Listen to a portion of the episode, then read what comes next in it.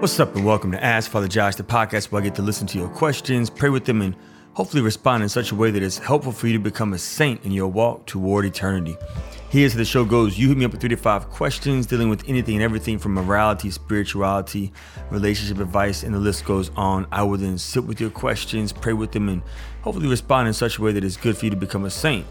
But my disclaimer is this I'm not perfect. Therefore, the advice I share with you, the responses that I give to you might not be good for you. If that's the case, please reject whatever it is that I say that does not help you to grow in your relationship with Jesus Christ and the Catholic Church. But if my advice is helpful, though difficult, then I really want to encourage you to lean into Christ more and more prayer and more study and more fellowship and more worship and more service so that God can give you the graces that you may need to fulfill the demands of discipleship over time. If you are a first time listener on uh, today's show, then uh, you can listen to previous shows and or comment and critique and give me feedback on this show and or give me glorious words for future shows at www.ascensionpress.com slash ask father josh spell it a-s-k-f-a-t-h-e-r-j-o-s-h you can also rate and review us on itunes and on spotify on google play and other podcast formats you can share us on your social media pages this will help other people to find out about the show. If it's good for you, potentially it's good for them as well. And finally, some really exciting news. Our podcast is going to premiere our very first Ask Father Josh on Ascension Presents on YouTube next week on next Tuesday, October the 19th around I think 2:30 p.m. Central, 3:30 p.m. Eastern time. And so that's exciting. And so please feel free to promote the launch of that show um, on your social media pages and text Ask Father Josh to 33777 to subscribe and be notified about the premiere of Ask Father Josh on Ascension Presents YouTube channel. For today's show, we're just going to address two topics. Those two topics are healthy detachment and modesty for men and for women. But before we get into those questions, I want to share with you a glory story.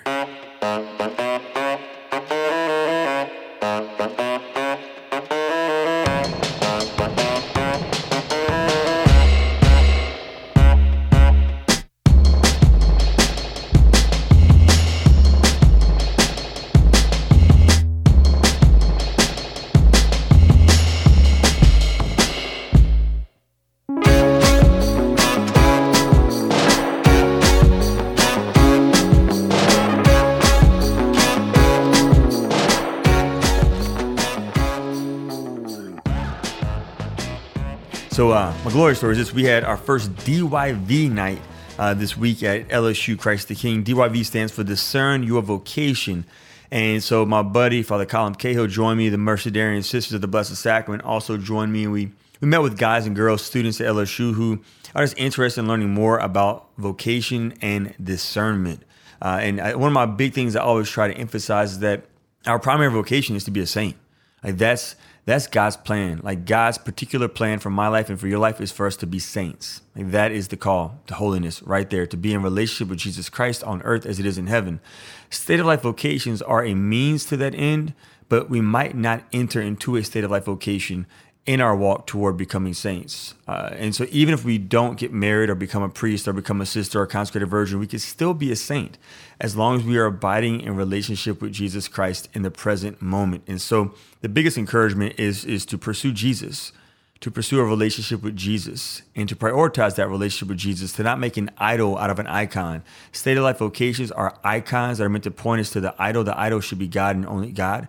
And um, sometimes I think we make the state of life vocation priesthood, religious life, consecrated virginity, or marriage an end in itself, as if the vocation is supposed to make us happy in itself, and it can't. Jesus makes us happy. The vocation is a path that helps us to abide with, with Jesus, but happiness comes from God and God alone, not from um, different things, right? So it was a gift. But one of the, the, the, powerful stories that Father Colin shared was one of his best friends recently passed away, and um, man, he just it was so beautiful. One of the kids asked uh, about the joy of the priesthood, and he was sharing one of his greatest joys was the fact that he was able to accompany his best friend toward eternity. His best friend received the sacraments, the last rites, and Colin was able to be there with him.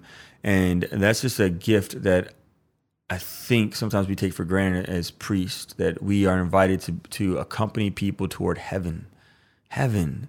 That ah, what a, what a gift! And so know, it was just beautiful. It was so beautiful hearing that story and being reminded of the gifts of the sacraments in the church. And so, praise God for the sacraments. If you have a loved one who is sick, I would encourage you to not wait until that loved one is on their deathbed, but to to make sure they they get the uh, you know the sacrament of reconciliation, uh, get anointed, get communion uh, before they go into a coma. It's very it's really important that our loved ones are able to receive those graces from God uh, through His priest. So, yeah, so. Mm, that's the glory story. It's just the gift of the priesthood. I love it.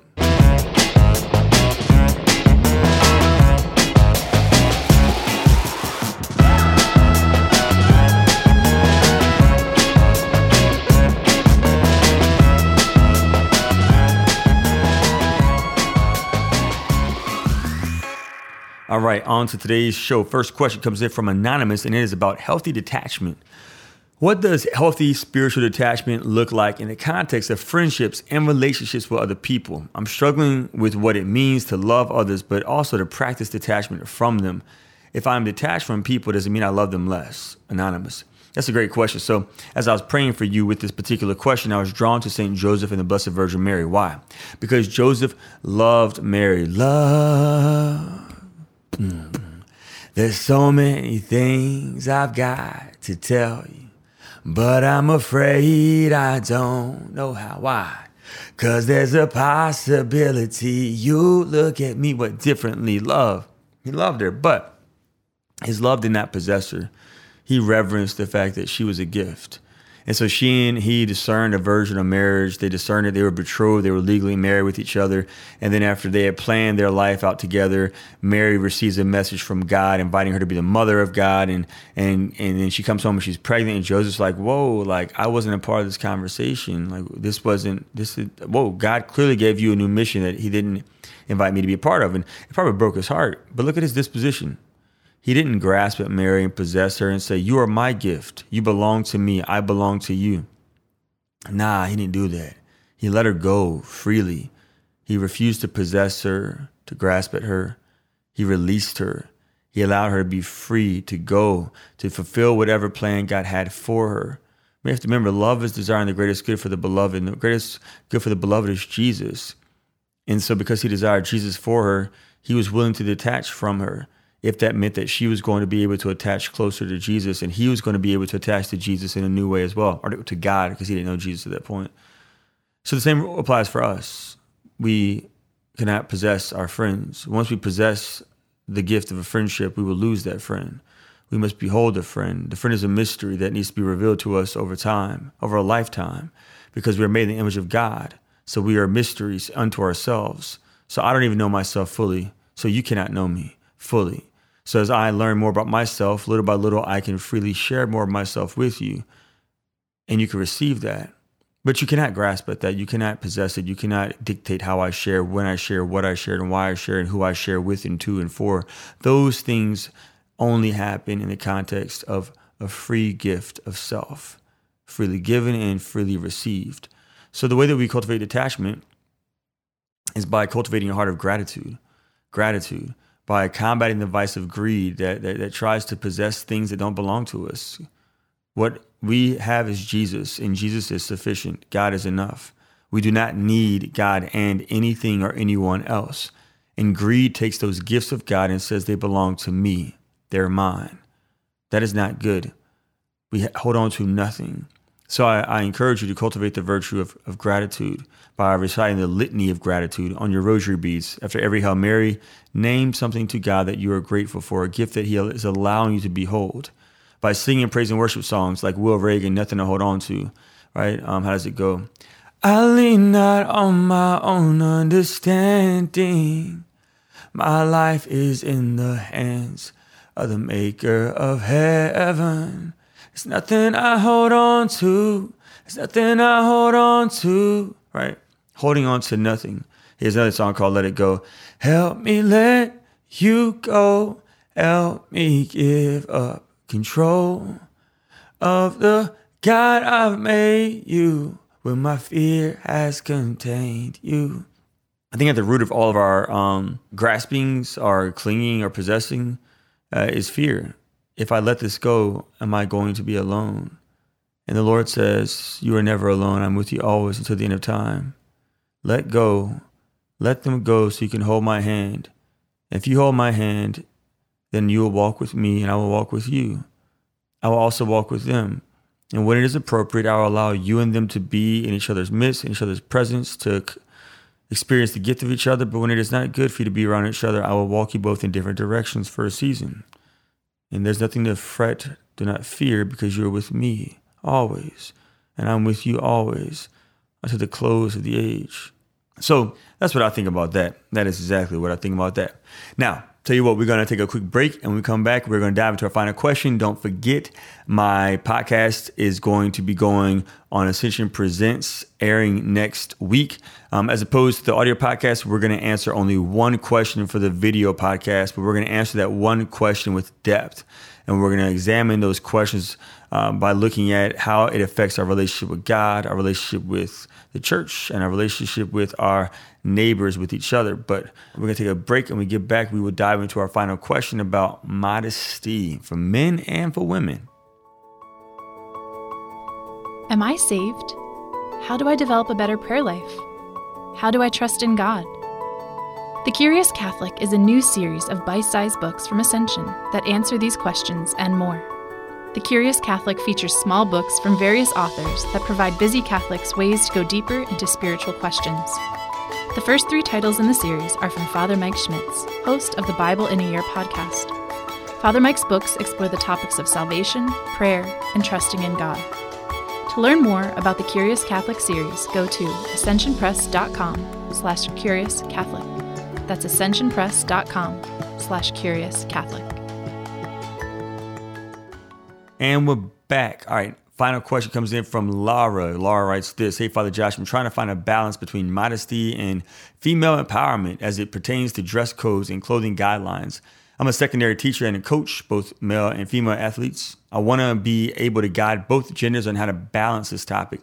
I watched a video on Instagram of a young woman voicing concern about her high school's dress code to the school district board. This completely blew my mind. She pointed out that other people, namely men, are sexualizing girls and women's bodies and basing the dress code on that. Why are others assuming boys can't control themselves, and why do girls and women have to change the way they dress based on others' ability to control themselves? I can completely understand her argument and her frustration. On the other hand, I do believe that our bodies are God's creation and should only be shared with our spouses once we are married and become one flesh. I also have always had classroom rules and comfort levels that everything is covered up from the shoulder to the knees, head, shoulders, knees, toes. No matter the agenda, I don't know that that is fair anymore. Women shouldn't be forced to dress based on other people sexualizing their bodies, but there's also something to be said for dressing modestly and saving parts of yourself for your future spouse. Do you have any thoughts on how to find a balance and help guide our younger generation? Thank you, Laura. Laura, that's a great question. And once again, I think that this goes back to love.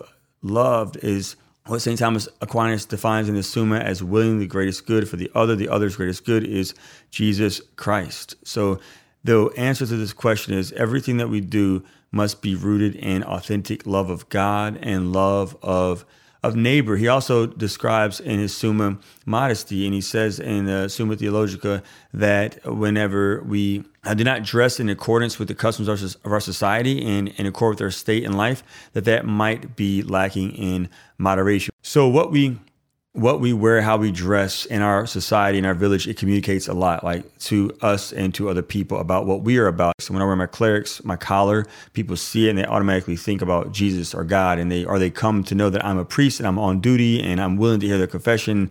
And even if they don't know if I am, they're going to ask me. Uh, same thing is true for a woman. She wears a wedding dress on her wedding day, and that signifies to everybody at the party, at the reception, do not go and approach her and try to pursue her because that woman has chosen somebody to walk with toward eternity.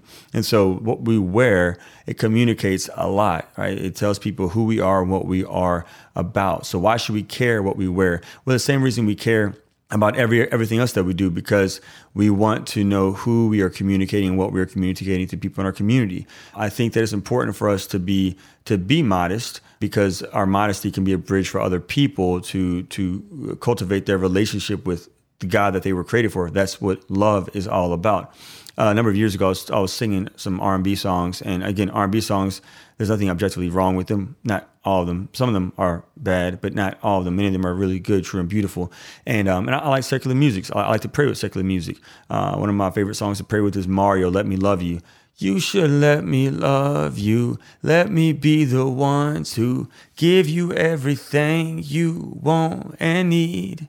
Now, that's a great song to reflect on as far as like Jesus Christ and his love for the woman at the well. But that's another story. However, one of my buddies is not able to hear R&B songs in this season of his life because for whatever reason they are triggers for him to lust. And so he communicated it to me like, "Hey man, like I would appreciate if you would not sing those songs around me." And I respected that. I reverenced that. And so I still sing R&B songs but not around him because I know that for whatever reason it triggers him to lust. And I don't want to be a near occasion of why my buddy is lusting, right? What I'm doing, there's nothing wrong with it. But once I become aware that somebody's struggling, I should be willing to suffer with them. I should be willing to say, you know what? Your salvation, your virtue is more important to me than my freedom to sing this song that is passing. And the same rule applied for alcohol. One time I was hanging out with some friends and we were um, having some drinks, and I invited another friend over who's an alcoholic. And all of a sudden, when that friend came over, I remembered he was an alcoholic. So I put the alcohol away. Again, I'm not going to put my enjoyment of, of wine over my friendship with this person who, uh, at that point in his life, was not around able to be around people who were drinking because of his addiction. And so I put the person before the thing.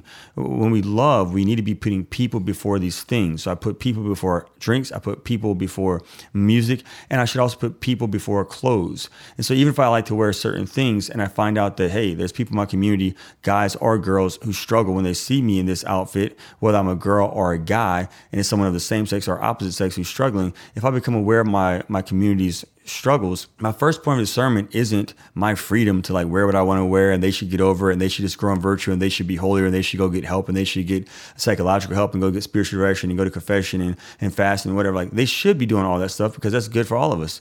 But at the same time, my first response should always be, how can I be a bridge for them? And am I going to put a thing, as in my clothes, over their sanctification? Again, that doesn't mean that I have to go overboard and be extreme with it. Like if they have an extreme, you know, issue that I don't need, like that might be a thing where I just say, you know, you might not want to be around me for this season of your life. You might want to go somewhere else. But in general, our our first our first choice is always love. I desire your greatest good, and I'm not going to put a per, a place or a thing, an object, a song, a drink, a food, anything above you because I love you. This is also what happens whenever people go through deliverance ministry. Whenever someone is going to go through like formal deliverance ministry, quite often what happens is is the whole household is asked to fast. So someone might be um, a possessed by a demon. What some exorcists would do is they will invite the whole household to fast from watching television, not just the person. So in order for the person to to get to the exorcist, everybody has to fast from TV for a whole month. They have to listen to Gregorian chant for a whole month. They have to pray the Angelus for a whole month. They have to um, avoid certain uh, secular music for a whole month. So there's all these things that they do for a whole month. And if one person in the household doesn't do it, then it's going to affect the person who's trying to find freedom. And so if you love, then you would be willing to sacrifice watching your favorite TV show, even if it's a good TV show. Right now, TV is not good for this person. Listening to your favorite song, even if it's a good song. Right now, it's not good for that person. Drink whenever you want to drink, even if it's a good drink you give it up for the person, right? You do that for the person because you love them. And so that's what God calls all of us to. He calls us to love. Um, and love is the greatest commandment to love God, to love neighbor. And love always requires sacrifice. And so I think the appropriate question is always begin with what does my neighbor need? And even if it's inconvenient for me, I'm willing to empty myself. I'm willing to make myself uncomfortable. I'm willing to pour myself out for the sake of their good. And their good is always Jesus Christ and Jesus Christ for all eternity. So hopefully that was helpful. Now, with that being said, we're going to pray, but I'm also going to remind you next week, Tuesday, October the 19th, I think 2:30 p.m. Central, 3:30 p.m. Eastern Time will be the premiere episode of Ask Father Josh on Ascension Presents YouTube channel. And uh, I'm super excited about that. So please spread the word. Let's pray. In the name of the Father, and the Son, and the Holy Spirit, amen. All glory be to the Father, and to the Son, and to the Holy Spirit, as it was in the beginning, is now, and will be forever. Amen. Hallelujah. In the name of the Father, and the Son, and the Holy Spirit. All right. God bless y'all. God bless y'all. God bless.